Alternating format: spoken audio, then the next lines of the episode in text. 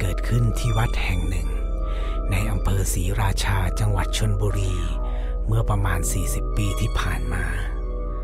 ตอนนั้นคุณสุนทรยังอายุประมาณ 11 ขวบ วันนั้นเป็นวันหยุด คุณพ่อบอกว่า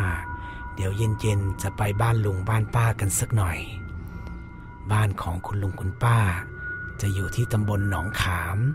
ห่างจากบ้านของคุณพ่อไปประมาณ 10 กิโลเมตร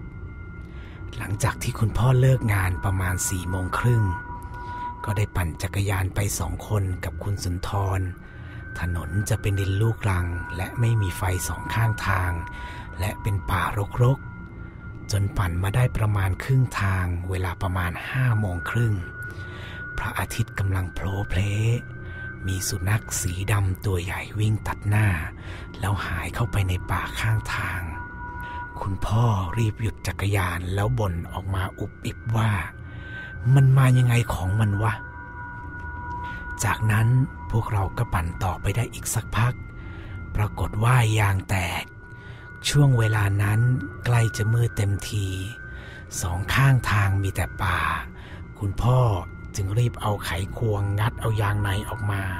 แล้วเอาผ้าเข่าม้ายัดเข้าไปแทน กว่าจะเสร็จ ก็กินเวลาจนถึงหกโมงเย็น เริ่มจะมองไม่เห็นถนนแล้ว คุณพ่อจึงรีบปั่นไปเรื่อย ๆ จนใกล้จะถึง ด้านขวาจะเป็นป่าต้นสัก ส่วนด้านซ้ายจะมีรั้วรวดหนามซึ่งขึงไว้ตลอดแนว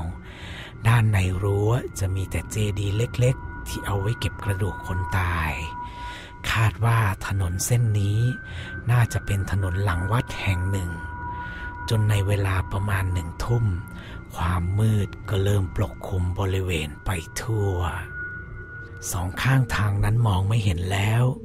คุณสุนทรจึงหยิบไฟฉายออกมาช่วยส่องไฟไปตามทางข้างหน้า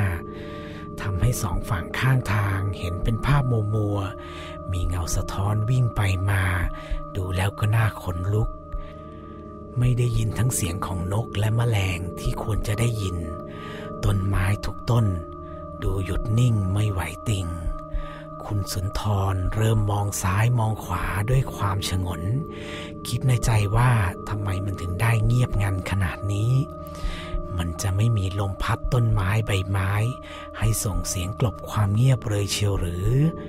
แล้วป่าทั้งป่าจะไม่มีนกหรือแมลง อาศัยอยู่เลยแม้สักตัวเดียวเชียวเหรอ สักพักคุณสุนทรได้ยินเสียงของอะไรบางอย่างดังอยู่ข้างหลัง แต่เบามากจนฟังไม่ออกว่ามันคือเสียงของอะไร จนต้องพยายามเงี่ยหูฟังอีกครั้ง แล้วเสียงก็ค่อยๆใกล้เข้ามา ใกล้เข้ามา ตุบตุบตุบลักษณะเหมือนอะไรบางอย่างกลิ้งตามหลังมา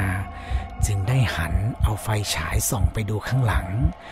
คุณสุนทรตกใจจนแทบจะตกจากจักรยาน เห็นเป็นตัวคนสีดำๆ หัวกลิ้งไปมาตามพื้น ห่างกันแค่ประมาณ 3 เมตร คุณสุนทรคิดถึงคำพูดของคุณพ่อที่เคยบอกว่า ถ้าออกไปหากบหาป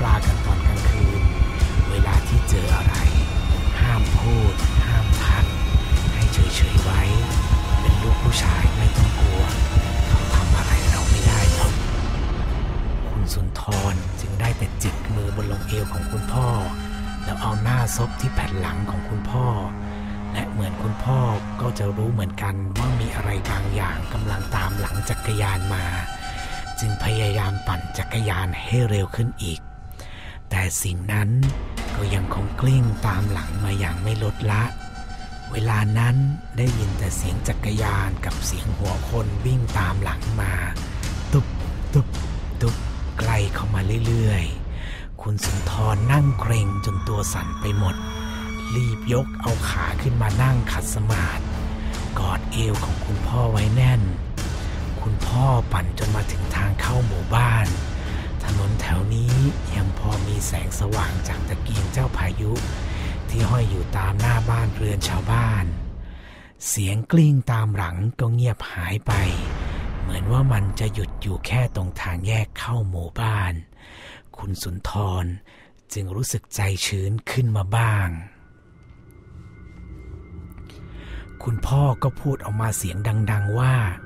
โว้ยเหนื่อยจริง ๆ จึงได้เข้าไปขอน้ำดื่มที่บ้านของคนรู้จัก เพื่อนของคุณพ่อก็ถามว่า จะไปไหนกันเนี่ย คุณพ่อก็ตอบว่า มาเยี่ยมลุงกับป้า แล้วคุณพ่อก็หันไปถามคุณสุนทรว่า ลูกเจออะไร แต่ตอนนั้นคุณสุนทรยังไม่หายจากอาการช็อกเสียขวัญ จึงไม่กล้าพูดอะไร คุณพ่อจึงบอกว่า พ่อได้ยินตั้งแต่ตอนที่ปั่นจักรยานผ่านหลังวัดแล้วแหละ แต่ไม่อยากหันไปมอง สักพักก็ได้ออกมาจากบ้านของเพื่อน แล้วปั่นจักรยานต่อไปจนถึงบ้านของคุณลุงคุณป้า คุณพ่อก็ได้เล่าเหตุการณ์ที่เจอมาให้ฟัง คุณลุงบอกว่าคนแถวนี้โดนกันเรื่อยเลย พวกเองยังดีที่เห็นแค่หัว บางคนเห็นทั้งตัวทั้งหัว คลานตามหลังจักรยานมาก็ยังมี จนนอนจับไข้ไปหลายคนแล้ว ล่าสุด เห็นคนหล่นมาจากต้นไม้มากองอยู่ข้างหน้า คนเขาก็คิดว่ามีคนกระโดดฆ่าตัวตาย พอวิ่งไปดูใกล้ๆ กลายเป็นศพขึ้นอืดที่ตายมาหลายวันแล้วนอนตายอยู่ตรงนั้น ผู้คนก็วิ่งหนีกันจนป่าแตก เรื่องสยองขวัญที่ถูกเล่าต่อกันมาก็มีประมาณนี้